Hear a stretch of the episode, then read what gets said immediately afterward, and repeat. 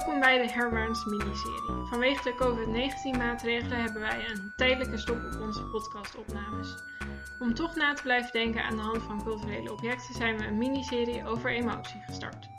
We kiezen een cultureel object uit dat voor ons veelzeggend is over een bepaalde emotie, leggen uit waarom en sturen dit door naar een ander, die reageert en zelf vertelt over een ander object. Ten slotte volgt de reactie van de eerste. Deze aflevering gaat over verliefdheid. Wat is verliefdheid? Iedereen die ooit een tiener is geweest kent denk ik wel het queasy gevoel wat je krijgt als je crush langskomt. Verliefdheid en liefde zijn in talloze films, liedjes, boeken en gedichten beschreven.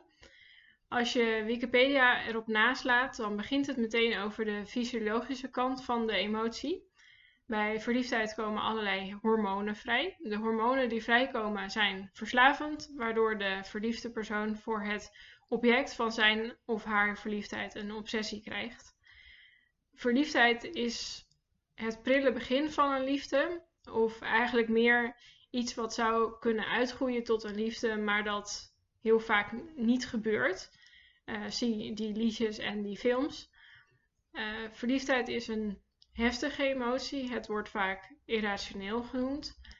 Met reden heeft het niks te maken. Als je verliefdheid zo omschrijft, dan krijgt de emotie, de vlinders in je buik, naast dit positieve warme gevoel ook iets vervelends. Het is heftig en je hebt jezelf niet meer in de hand. Ik wil dit idee van verliefdheid onderzoeken aan de hand van een film, maar ik wil iets anders kiezen dan de standaard heteroseksuele verliefdheid die je vaak ziet. Gewoon om te laten zien dat verliefdheid vele vormen kent. Dus ik heb voor Brokeback Mountain gekozen. De film uit 2005 van Ang Lee. Het is een verfilming van het boek met dezelfde naam van Annie Proulx. En ik hoop dat ik dit goed uitspreek. Voor degenen die de film of het boek niet kennen. Ten eerste schande, ga het zo snel mogelijk zien. Het gaat over twee cowboys, Jack en Ennis, die tijdens een zomer waar ze samen schapen moeten hoeden op de afgelegen berg Brokeback Mountain een crush voor elkaar ontwikkelen. Hoewel ze na die zomer allebei trouwen met een vrouw, blijven ze elkaar door de jaren heen zien op verschillende tripjes, zogenaamd om te gaan vissen.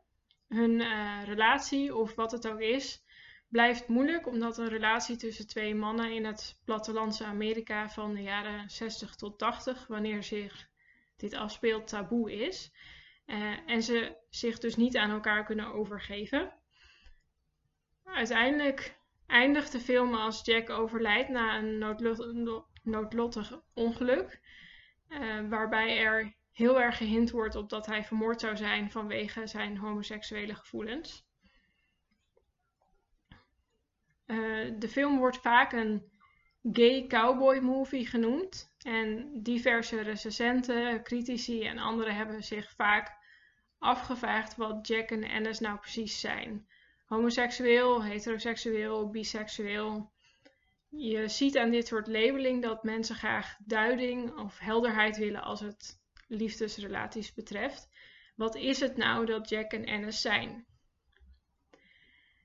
Maar ik denk dat die vraag voorbij gaat aan wat er gebeurt in de film. Wat is het dat Jack en Ennis hebben? Beide voelen dingen, maar zijn als goede cowboys betaamt totaal niet goed in het uiten en omschrijven van hun gevoelens. Ze zijn verward. Dus dacht ik, laten we eens kijken naar wat er tussen Jack en Ennis gebeurt. Als eerste moet je goed indenken dat wanneer Jack en Ennis elkaar ontmoeten, ze beiden nog geen 20 zijn. Dat is een cruciale periode in termen van liefde. Het is de periode dat je jezelf uitvindt op dit gebied. En ook nog de puberale hormoonhuishouding hebt om alles eens lekker door de war te gooien. Hun werk op Brokeback Mountain bestaat eruit dat ze een hele zomer lang met z'n tweeën, zonder echt andere mensen te zien, op de berg schapen hoeden. Er is letterlijk niemand anders dan zij twee. Een gevoel wat verliefde mensen waarschijnlijk maar al te goed kennen.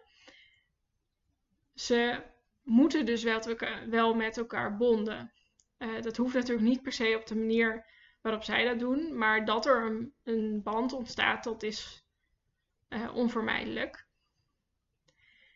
Ik vind de eerste ontmoeting tussen Jack en Alice tekenend. Ze staan bijlen voor de trailer van hun baas te wachten totdat hij ze werk geeft. En ze proberen zichzelf een stoere houding aan te meten. En ze kijken naar elkaar van wie is die ander. Terwijl ze heel erg hard proberen niet te laten zien dat ze de ander aandacht geven. Dat klinkt best wel bekend, hè? Dit idee dat ze als stoere cowboys stoere houdingen moeten aannemen, maar dat ze allebei veel te onhandig zijn in het bijzijn van de ander om het echt goed te doen, dat komt vaker terug. Jack en Anne zijn allebei helemaal niet bezig met het vormen van een liefdesrelatie met de ander. Dat kan namelijk helemaal niet. Ze zijn allebei man en relaties tussen mannen bestaat niet in hun wereld. Ze hebben daarom hulp nodig van een disrupting event. Annis komt een beer tegen waardoor zijn paard op hol slaat en hem eraf gooit. Hieruit ontstaat het eerste intieme moment. Jack gaat Annis zijn wond verzorgen en Annis neemt dat natuurlijk supersnel van hem over. Daarna doen ze iets baldadigs. Ze blijven allebei in het basiskamp in plaats van dat de een 's nachts teruggaat naar de schapen om op ze te letten. Dit is dus stap 2. Ze delen een geheim of een gezamenlijke illegale activiteit. Voor stap 3 is echt een enorme hoeveelheid alcohol nodig. En zelfs dan zijn hun eerste pogingen van toenadering letterlijk een worsteling. Annis vraagt ook, wat doe je? Ze willen niet toegeven aan dat ding dat taboe is, maar ze kunnen niet anders. En de dag na dat ze hun eerste overgave aan hun verliefde gevoelens hebben gehad, zegt Annis dus ook meteen, I'm not queer. Waarop Jack terugkaatst, me neither.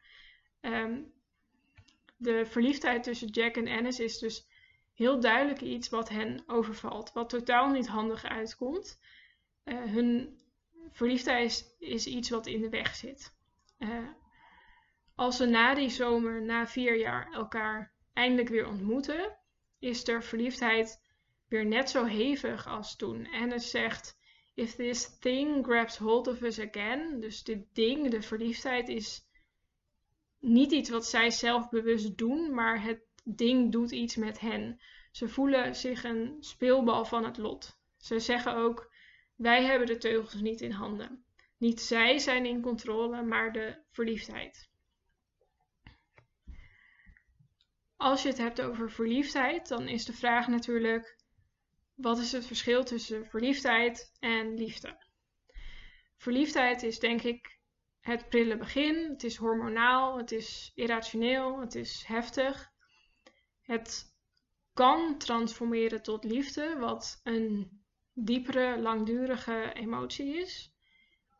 Je kan misschien zeggen, waar verliefdheid een opvlammend vuur is wat je niet kan doven, is liefde smeulend. Iets wat warm is, maar waar je je minder snel aan brandt.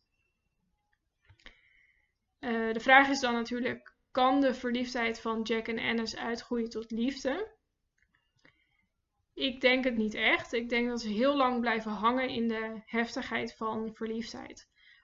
Omdat ze beide man zijn, kunnen ze hun relatie niet verdiepen tot liefde. Ze zijn gebonden aan de heftigheid van 3 korte visstripjes per jaar. Dat zie je ook aan de heftige emoties die ze beide tonen. Bijvoorbeeld aan het feit dat Jack tot 2 maal toe overlopend van de emotie naar Annis toe rijdt. De tweede keer omdat hij denkt dat ze nu eindelijk samen kunnen leven nu Annis gescheiden is. Maar dat blijkt niet zo te zijn en dan komt hij met lege handen thuis. Of Jack en Annis nu homo zijn, of hetero, of bi, of nog iets anders. Het feit dat ze beide man zijn, maakt dat de vorm van verliefdheid die hen overkomt, niet kan transformeren tot iets diepers. Precies omdat het niet mag van de samenleving, stokt hun liefde en voldoen ze aan het beeld van de star-crossed lovers, de geliefden die door toevallige samenkomst van omstandigheden niet met elkaar kunnen zijn. Het archetype hier is natuurlijk Romeo en Julia. De Engelse tagline van Brokeback Mountain is Love is a force of nature. Het Engels kent niet echt een aparte term voor verliefdheid ten opzichte van liefde. Je hebt crush, wat de kortheid van een verliefdheid goed verwoordt. Of je hebt bijvoorbeeld infatuation, wat wijst op de onredelijkheid. Maar dat is niet echt hetzelfde als verliefdheid. Als je kijkt naar verliefdheid en de hevigheid van de gevoelens die Jack en Alice ondervinden. Alice moet letterlijk kotsen als ze na die eerste zomer afscheid moeten nemen.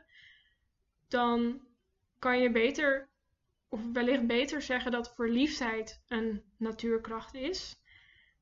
Een natuurkracht die net zo disruptief is als de storm op Brokeback Mountain waarin Jack en Alice terechtkomen.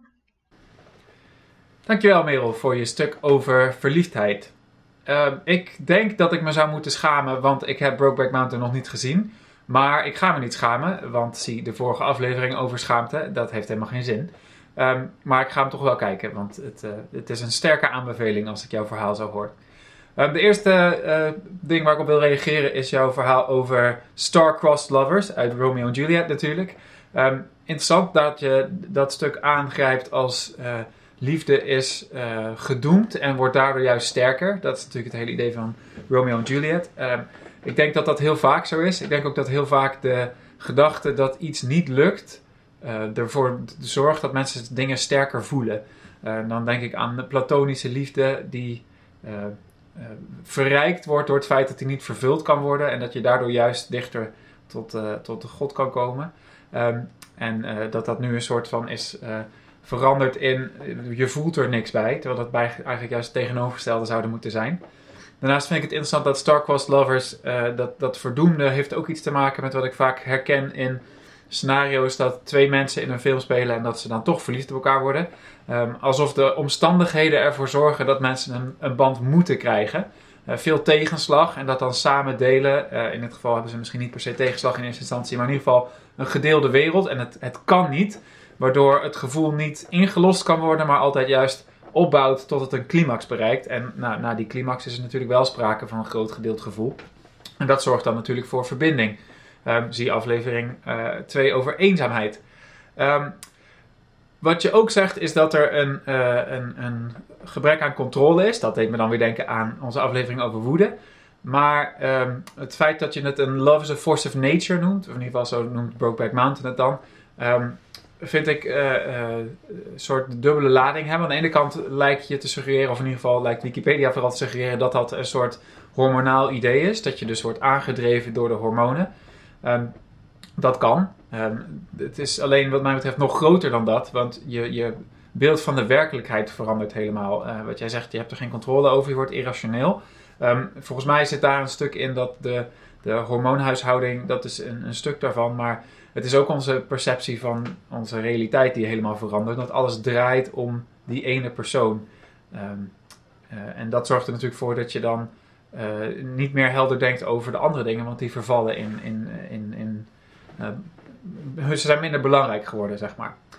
Oké, wat je ook nog zegt, en dat is het laatste waar ik op wil reageren, is dat verliefdheid een soort beginfase is van liefde. En dat het daar niet altijd uitkomt. Maar je zegt iets van het is het prille begin, het is nieuw, het is fris. Dat geloof ik niet per se. Ik denk wel dat heel veel mensen verliefd zijn voordat ze in een relatie terechtkomen en dat dat dan kan uitgroeien tot liefde. Maar ik zou het niet zozeer noemen als een fase van het een naar het ander. Maar ik zou het een andere samenstelling van verschillende soorten liefde noemen. En daar wil ik over gaan praten aan de hand van dit boek, Mrs. Dalloway van de onvolprezen Virginia Woolf. En ik wil dat koppelen aan de woorden die in het oude Griekenland schijnbaar werden gebruikt voor liefde. Ik ben bang dat ik kan daar niet echt een bron voor geven nog. Ik ben al jaren op zoek naar een goed stuk daarover. Ik hoop dat dat nog gaat lukken. Maar meestal als ik zoek naar de Griekse woorden voor liefde, dan kom ik bij een soort zelfhulp boeken of sites eigenlijk vooral uit. Die eigenlijk in een cirkeltje lijken te verwijzen naar elkaar zonder dat er echt een stevige bron onder zit. In ieder geval, ik zal ze even opnoemen. Het zijn er 7. Eros, dat is passie en lust en de verliefdheid zoals we die beschrijven, denk ik nu vaak. Dus dat is een heel sterk gevoel en er zit heel erg nadrukkelijk verlangen in. Dan is er storge, dat is de liefde die je voelt voor familie. Die is een soort van onvoorwaardelijk en die lijkt inherent te zitten in de verhouding tussen ouder en kind bijvoorbeeld. Dan heb je filia, dat is vriendschappelijke liefde. Dat is net zo goed denk ik onderdeel van romantische relaties, maar het is ook een liefde die je kunt voelen dus voor vrienden of goede collega's of wat dan ook. Dat is een gekozen liefde. Dan hou je ook van iemand omdat je ze leuk vindt of omdat je de bepaalde aantrekkingskracht is tot iets in hen. Dan heb je ludus, dat is een soort speelse liefde of een soort flirterige liefde. Ik denk dat dat natuurlijk heel erg kan overlappen met eros, maar dat hoeft niet. Want het gebeurt natuurlijk vaak genoeg dat mensen heel erg aangetrokken zijn tot iemand of iemand heel erg leuk vinden, maar eigenlijk niks met ze willen of hoeven. En dat hele irrationele stuk, wat in eros misschien meer een stuk duidelijker is, dat zit in ludus niet zo, want het is juist gewoon heel vrolijk en blij. Aan de andere kant denk ik wel dat daar weer een stuk in zit van vlinders in de buik, zoals je dat zei. En ook zeker in crush, waarin een bepaald soort dromerigheid zit of zo, maar niet altijd een soort verlangen per se. Overigens moet ik daar meteen mee opmerken dat hoe mensen dus dit soort woorden definiëren, een van de redenen is dat ik deze woorden zo graag wil weten en weten wat ermee bedoeld wordt, omdat ik het idee heb dat als mensen praten over liefde en verliefdheid, dat dat allemaal door elkaar heen loopt en mensen niet precies kunnen aangeven wat het nou is dat ze voelen. Daar zou ik dus graag woorden voor hebben. Maar goed. Dat is dus ludus. Dan is het volgende pragma. Dat is lange termijn liefde die je heel erg veel opbouw vereist. Dus dat zou dan een soort liefde zijn die tussen mensen ontstaat die al heel lang samen zijn, romantisch samen zijn. En dat is misschien waar mensen het vaak over hebben als ze zeggen het is niet meer verliefdheid, maar het is houden van geworden. Wat ik erover heb kunnen vinden is het pragma alleen veel langer. Dus dat gaat echt over dat je tientallen jaren al samen bent en dus echt elkaar door en door kent. Maar dat lijkt me in ieder geval wat daar ongeveer mee bedoeld wordt. Dan wordt er ook nog genoemd philautia, dat is liefde voor de zelf. Dat kan dan weer op worden gesplitst in dat je compassie hebt voor jezelf en dat je narcistisch bent. Maar daar hoeven we het verder niet over te hebben, denk ik. En dan hebben we nog agape, dat is dan liefde voor de mensheid of voor het mooie in iedereen. En dat is misschien dus inderdaad meer een soort medeleven en een soort compassie, zoals dat vaak dan weer in het boeddhisme volgens mij wordt bepleit. Nou, als we die 7 soorten liefde op een rijtje zetten, dan gaat het dus niet zozeer over de tijd heen, maar zou ik meer zeggen dat liefde die je voor verschillende mensen kunt voelen een soort mix is van deze 7 soorten. En daar wilde ik dus Mrs. Dalloway voor gebruiken. Mrs. Dalloway gaat over een vrouw, genaamd Mrs. Dalloway, die op een dag een feestje wil gaan geven. Het is een soort stream of consciousness boek waarin we door die gehele dag heen met verschillende mensen meegaan. En er wordt heen en weer gesprongen tussen perspectieven en verschillende mensen. Het wordt een beetje gestuurd dus dat naar de meeste van die mensen iets te maken gaan hebben met wat er op het feest uiteindelijk gebeurt. Waar ik me op wil concentreren zijn 4 karakters in het boek. Clarissa Dalloway, dus Mrs. Dalloway. Richard Dalloway, dat is haar man. Peter Walsh, dat is de oude vlam van Clarissa en die is heel lang weg geweest naar India en die komt daarna weer terug naar Engeland en die ontmoet Clarissa Dalloway op deze dag ook. En dan hebben we nog Sally Seton, die nu Lady Rossiter heet en dat is ook een oude vriendin van Clarissa Dalloway en die kent Peter Walsh ook. En ze hebben vroeger allemaal in Bourton, dat was het landgoed waar Clarissa opgegroeid is, hebben zij veel tijd samen doorgebracht in hun tienerjaren, begin jaren 20. Dat is waar heel veel hechte emotionele banden zijn ontstaan. In plaats van een soort liefdes-driehoekverhouding die je vaak ziet, is dit dus een soort liefdesvierkant waarbij iedereen eigenlijk contact met elkaar heeft. Het boek gaat er wat mij betreft heel erg over wat die verschillende gevoelens nou zijn, maar ook dat ze naast elkaar bestaan. Dus het is niet zo dat Clarissa aan het begin verliefd was op de een, daarna verliefd wordt op de ander en daarna uiteindelijk met de laatste de houden van ontwikkeld. Het zijn allemaal gevoelens die door elkaar heen en naast elkaar kunnen bestaan. Dus ik ga ze even 1 voor 1 af. Om te beginnen, Clarissa Dalloway is getrouwd met Richard Dalloway. Aan het begin van het boek wordt er gezegd dat het heel duidelijk is dat ze verliefd op elkaar aan het worden waren. En dat het duidelijk was voor iedereen die in de buurt was dat ze met elkaar gingen trouwen. Dat is dus ook wat er is gebeurd. En er is zeker een soort liefde tussen ze. Het lijkt een soort verstandhouding te zijn waarin ze elkaar heel erg waarderen en respecteren en elkaar graag willen helpen. Het is niet een erg gepassioneerde relatie. Richard Dalloway in een stuk dat hij wordt gevolgd, zeg maar, wil eigenlijk graag de liefde uiten die hij voor haar voelt. Maar hij weet niet zo goed hoe. Hij komt steeds terug bij de frase not in so many words. Dus hij kan het niet echt uiten. Uiteindelijk koopt hij bloemen voor haar en die brengt hij mee. En die geeft hij dan aan haar in de volle overtuiging dat hij het graag wil zeggen, maar het lukt hem niet. En zij zegt ook niks terug, maar ze begrijpen elkaar. Nou, dat lijkt me dus een voorbeeld van dat er geen eros is, of heel weinig. Wel veel filia en wel pragma zou je kunnen zeggen. Ze zijn natuurlijk al heel lang getrouwd. Dus ze zijn gewoon heel goed nu samen. Ze hebben ook samen een dochter. Daar is dan weer ook liefde natuurlijk mee verbonden. En ze helpen elkaar ook heel erg, maar er zit geen enkel spatje passie in, lijkt het. Tussen Richard Dalloway en Peter Walsh zit dus een bepaald soort jaloezie. Want Clarissa was wel heel erg verliefd op Peter ooit. Waarschijnlijk. Peter was in ieder geval helemaal verliefd op Clarissa. En zij hebben toen in die tijd in Bourton lange wandelingen gemaakt samen. En ze konden eindeloos met elkaar praten. En ze hebben elkaar brieven geschreven. En het was voor iedereen duidelijk dat zij heel hecht waren. Peter Walsh is nog steeds eigenlijk heel erg veel met Clarissa bezig. Ook al is hij dus, nadat hij is afgewezen, naar India vertrokken. Hij is daar ook hertrouwd. Hij is weer gescheiden. En is nu weer aan het hertrouwen misschien. Is niet helemaal duidelijk. Maar de band tussen Peter en Clarissa die is enorm sterk. En eigenlijk zouden zij moeten zijn getrouwd, vindt Peter. En ze zijn alle twee bezig met hoe had mijn leven eruit gezien als het wel was gelukt. Tussen hun zit er dus een heel nadrukkelijk gevoel van begrip. En het is heel vaak zo dat de een iets zegt, waardoor de ander helemaal weer wordt teruggeworpen in die tijd van Bourton. En weer voelt van, oh, we waren zo dicht bij elkaar. Ze vinden elkaar ook mooi en aantrekkelijk en charmant. En er zit gewoon een bepaald soort gevoel in beide, dat de ander eigenlijk de beste persoon is. Daarom is Richard dus eigenlijk heel erg jaloers op Peter Walsh. Maar daar is hij een soort van overheen gegroeid. Hij heeft het geaccepteerd.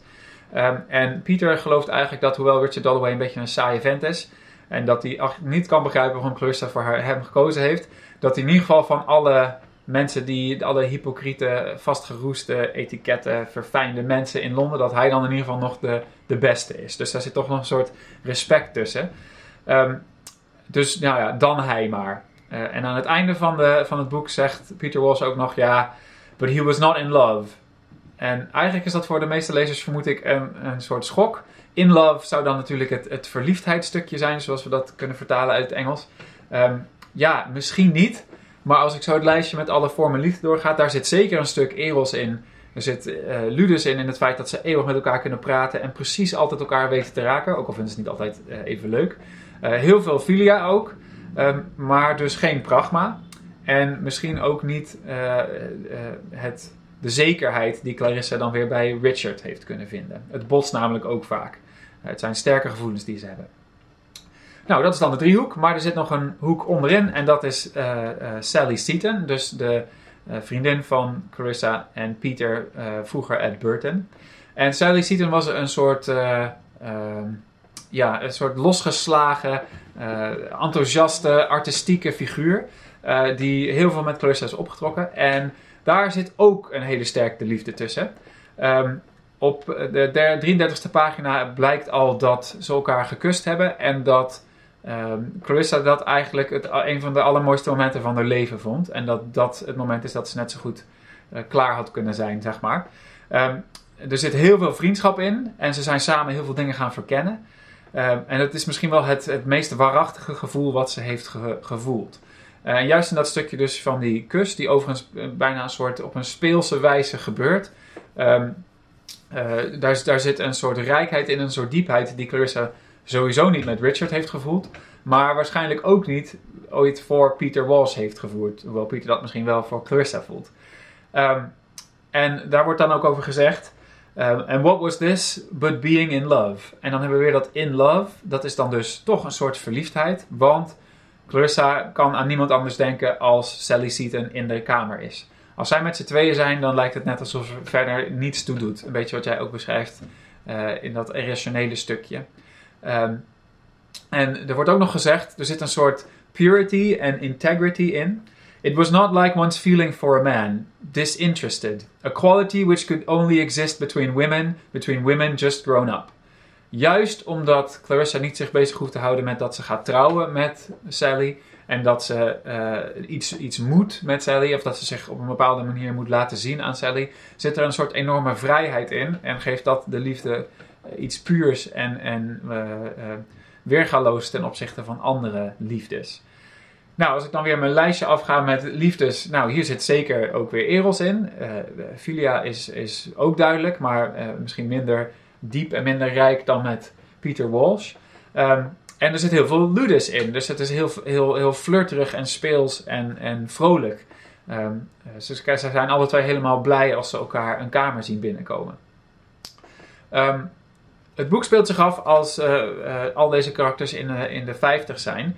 En heel veel stukken van het boek kijken dus ook terug naar die tijd. Waarin deze hele liefdesrelaties zich tot elkaar verhielden. En tegelijkertijd zit er heel veel van deze emoties er nog steeds in. Dus ik zei over Brokeback Mountain, het lijkt niet alsof het over tijd ineens anders wordt. Het lijkt bijna alsof deze connecties gewoon blijvend zijn. En in dit geval zou je ook kunnen zeggen dat dus de lange tijd die er overheen is gegaan er niet voor heeft gezorgd dat deze vormen van liefde zijn afgenomen, maar juist dat ze zijn toegenomen. Of in ieder geval helderder zijn geworden in sommige gevallen. Aan het eind op het feestje praten Sally en Peter een tijdje met elkaar. En dat is allemaal heel gezellig en ze vinden dat ook heel erg leuk. Ergens heeft Peter ook het idee dat hij misschien toch met Sally had moeten trouwen. Maar dat kan eigenlijk niet, ze passen niet bij elkaar. En daar zit ook dus een soort heroverweging van welke vorm van liefde was nou de beste? Is dit de beste keuze geweest? En dat wil ik ook nog even graag terugkoppelen aan Brokeback Mountain. Het lijkt dus alsof die machteloosheid die er is bij deze soorten van verliefdheid en liefde, dat die ervoor zorgt dat je een speelbal bent van wat er gebeurt. Alsof je eigenlijk niet de goede keuze kon maken, want er waren al deze verschillende vormen van liefde. En uiteindelijk is er ook geen conclusie. Er is ook geen idee van dit was uiteindelijk de beste, of Clarissa heeft de goede keuze of de slechte keuze gemaakt. Uiteindelijk komt Clarissa binnen en is de laatste zijn woorden van het boek iets als, ja, en daar was ze dan. En dat geeft wat mij betreft ook een soort van de oordeelloosheid van Virginia Woolf weer. Het is niet zo dat verliefdheid beter is dan houden van, of houden van een latere vorm is. De ware evolutie van verliefdheid. Het zijn allemaal verschillende mixen die mensen voor elkaar voelen. En ik vind eigenlijk dat verliefdheid, hoewel het een prachtige staat van zijn is, waar ik ook graag over had gepraat aan de hand van andere teksten. Othello is misschien niet het allerbeste voorbeeld, maar wel een sterk voorbeeld van liefde. En ik wil het nog over Scott Pilgrim vs. The World hebben, mijn favoriete film. En de klassiekers als Wuthering Heights, waar mensen helemaal worden overgenomen door verliefdheid. Maar eigenlijk voordat ik over die verliefdheid wilde praten als een staat waar je in kunt verkeren, wilde ik het hebben over al deze onderdelen die misschien in verliefdheid zitten. En als een soort conclusie, het lijkt er dus op dat verliefdheid, als het al een fase is, meer een soort nadruk op bepaalde stukken liefde geeft. Zoals dus de ludus, denk ik, en de eros en een stuk filia. En dat de houden van, die daar misschien later uit voort kan komen, niet een verbetering is of een verrijking, maar een verschuiving. Misschien dus naar meer de pragma en de agape misschien zelfs, maar in ieder geval de filia. Dus, daar heb ik een hoop nieuwe woorden genoemd. Ik ben benieuwd wat je daarvan vindt. En ik ben ook benieuwd of je vindt dat deze termen verhelderend zouden kunnen werken voor Brokeback Mountain. Nou, ik heb Mrs. Dalloway niet gelezen, dus ik denk dat we nu kiet staan. Ik weet niet zo heel veel van die 7 Griekse termen. Dus ik ga vooral af op wat jij hebt gezegd en wat ik net een beetje heb zitten googlen. En als je dat boek ooit vindt, dan dan wil ik hem graag lezen. Je vraagt, kunnen die termen, de 7 Griekse woorden, verhelderend werken voor Brokeback Mountain? Dus zou je Brokeback Mountain kunnen zien als bijvoorbeeld Eros? In mijn stukje zeg ik dat Jack en Annis toegeven aan hun verliefde gevoelens. En wat ik eigenlijk natuurlijk bedoel is dat ze met elkaar seks hebben. En ik denk dat dat duidelijk een voorbeeld is van eros. En er zijn natuurlijk meerdere manieren om je verliefde gevoelens te openbaren dan dat. In Mrs. Dalloway heeft de band tussen Clarissa en Sally de vrijheid en kenmerken van Ludus, zeg je? Juist omdat er niks moet. Er is niet het idee dat ze met elkaar moeten trouwen of dat iets moet zijn of zo. Dus daar heb je heel erg dat vrouwelijke homoseksuele liefde juist de druk released die er normaal op zo'n relatie ligt. En dat is eigenlijk het tegenstel tot de mannelijke homoseksuele liefde in Brokeback Mountain. Daar heb je juist dat er niks mag. Het is de onmogelijkheid om andere vormen van liefde te ervaren dan eros. Want ik denk dat de dingen zoals philia en pragma, die kunnen niet ontstaan. Die vormen hebben iets meer tijd nodig, dus iets meer kennis van elkaar. En Jack en Alice die kunnen niet langdurig bij elkaar zijn. Ze kunnen elkaar niet leren kennen in de vormen van philia en pragma. Dus kunnen ze zich alleen maar tot elkaar verhouden met eros. En bijvoorbeeld Ludus heeft misschien niet die tijdsspannen nodig, maar dat kan ook niet, juist omdat het dus niet mag en er niks luchtigs aan is. Je zei van liefde moet je niet zien als een verbetering van de verliefdheid, maar een verschuiving. En ik denk dat ik dan met je eens ben. Het is geen verbetering, maar eerder een ontwikkeling die zich kan plaatsvinden. Dus het kunnen ontwikkelen van bijvoorbeeld philia en pragma, denk ik. Als je denkt over verliefdheid en liefde door middel van de 7 Griekse termen, dan geef je eigenlijk een andere categorisering aan de vormen van verbondenheid die je beschrijft met verliefdheid en liefde. En dus normaal heb je liefde, verliefdheid en vriendschap, et cetera. Dus die 7 termen geven niet, denk ik, een compleet beeld. Sommige termen zoals agape zijn heel breed. Maar het kan ons wel laten nadenken over hoe we vormen van verbondenheid beschrijven en waarderen. Dus het kan ons een andere blik geven. En ik wilde het eigenlijk koppelen aan onze huidige moderne tijd. Ik had wat ideetjes en ik ben er nog niet helemaal over uit, maar ik deel ze maar vast met jullie. Het eerste is dat je nog steeds een beetje de sociale druk hebt. Tenminste, ik ervaar die als single heel erg. Dat je een partner zou moeten hebben. En het idee ook nog is dat zo'n liefdesrelatie, het woord zegt het al, liefdesrelatie, dus dat is het idee wat wij hebben bij liefde, moet ook nog eens over de jaren heen gepassioneerd blijven. Dus we hebben een soort van idealisering van de romantische liefde die je ziet in films en liedjes. En dat geeft wellicht weinig de ruimte voor de ontwikkeling van philia en pragma. Misschien niet net zoals in Brokeback Mountain, maar daar heb je ook dat bepaalde vormen van liefde worden gestokt door de sociale omstandigheden.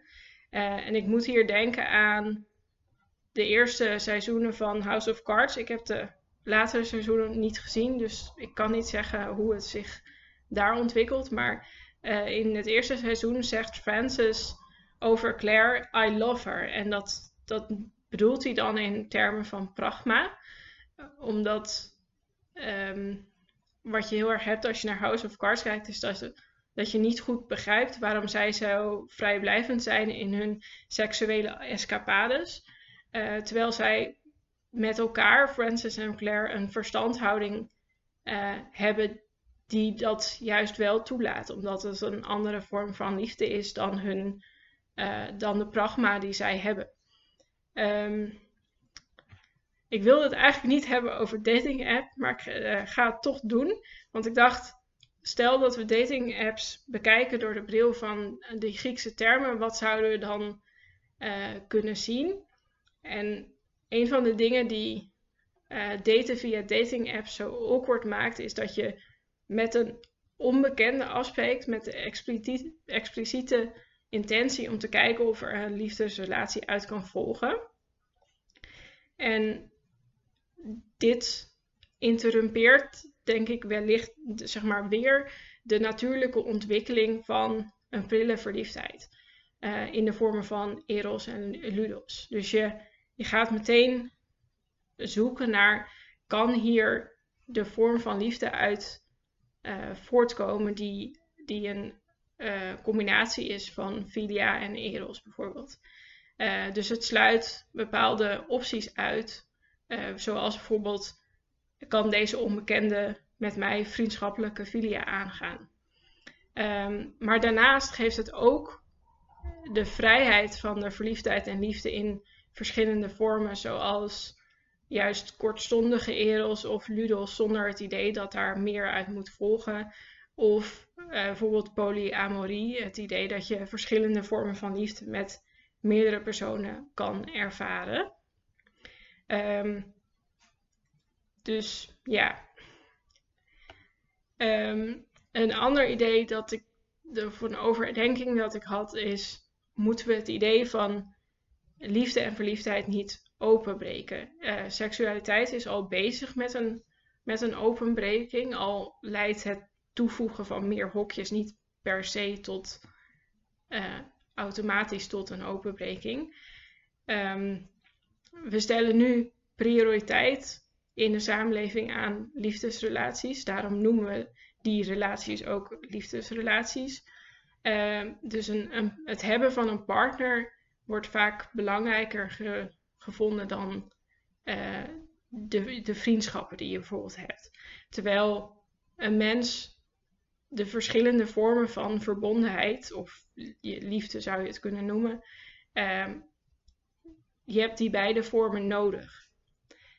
Je kan bijvoorbeeld denken aan aseksualiteit. Dat iemand zich niet seksueel aangetrokken voelt tot andere mensen. En dan wordt er vaak gedacht van, die persoon mist iets dan in zijn of haar leven. Terwijl aseksualiteit is maar één deel van de verschillende vormen van verbondenheid die je kan hebben. En het laat dus al die andere vormen wel toe, en die persoon heeft dat ook gewoon nodig. Mijn overdenkingen deden me denken aan Tales of the City, een Netflix-serie uit 2019. Dat is een herbewerking van een oudere serie. Al gaan we dan heel erg weg van verliefdheid, wat eigenlijk het thema is van deze vlog. Maar goed, in Tales of the City ervaart Mary Ann niet echt liefde meer in de relatie met haar man. Ik denk dat het misschien ooit pragma was, maar in ieder geval niet meer. Maar wat ze wel heeft, is de langdurige filia van haar vriend Maus. En de terugkomende eros voor haar ex Brian.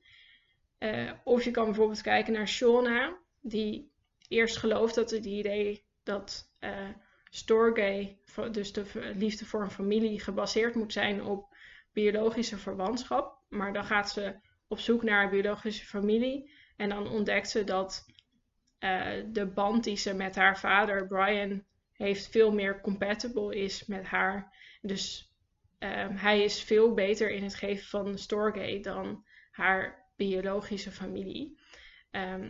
Plus dat ze Mary Ann verwijt dat ze zich niet als moeder heeft gedragen, dus geen storge heeft gegeven, maar ze vergeet wel hoe gelukkig ze zich mag rekenen met haar community waar ze in woont, die haar vormen van liefde geeft in de zin van filia en ook storge. Want de moeder eigenlijk in haar community is Anna Madrigal en die zegt letterlijk, these are my children. Dus dat is een vorm van storge die niet gebaseerd is op een biologische band, maar wel de nodige vormen van verbondenheid geeft die een mens nodig heeft. Dus, nou ja, ik was hier allemaal over na aan het denken. En wat je nu heel erg ziet is dat verliefdheid en liefde automatisch gaan over een partnerrelatie. Terwijl de Griekse termen laten zien dat er nog veel meer vormen bestaan. Waaronder de liefde voor jezelf of voor de natuur of voor de medemens. Zeg maar, ja, nu... Misschien moeten we de lading die wij geven aan ik houd van jou herbewerken. En dat is een gedachte waar ik deze podcast mee afsluit. Hallo, wij zitten voor de boekkast van Andries uit de 10e aflevering van de Herbarns podcast. En omdat Merel en ik weer samen kunnen zijn op ongeveer 1,5 meter afstand, wilden wij een aankondiging doen over de emotieserie. Dat was bedoeld als miniserie tijdens de quarantaine, maar we vonden het leuk genoeg om daar gewoon mee verder te gaan. Dus we gaan dit nu niet meer een miniserie noemen, maar we doen nu gewoon de Herbarns-serie over emoties. Toch, Merel? Ja, en we zijn ook benieuwd naar jouw reacties op de emoties. Dus wil je iets zeggen over een van de emoties die we al hebben opgenomen, dan zijn we daar heel benieuwd naar. Je kan het op je eigen kanaal zetten en ons daarin linken. Of je kan ons mailen zodat we het meenemen in een volgende video over deze emotie. Dan kan je mailen naar podcast@herbarns.nl of ons op een andere manier contacteren. En daar zijn we heel erg benieuwd naar. Ja, dus heb je ook emoties en ben je ook intelligent? Maak een opname en laat ons weten wat jullie hebben als aanvullingen op onze serie over emotie. Ja. Doei! Doei!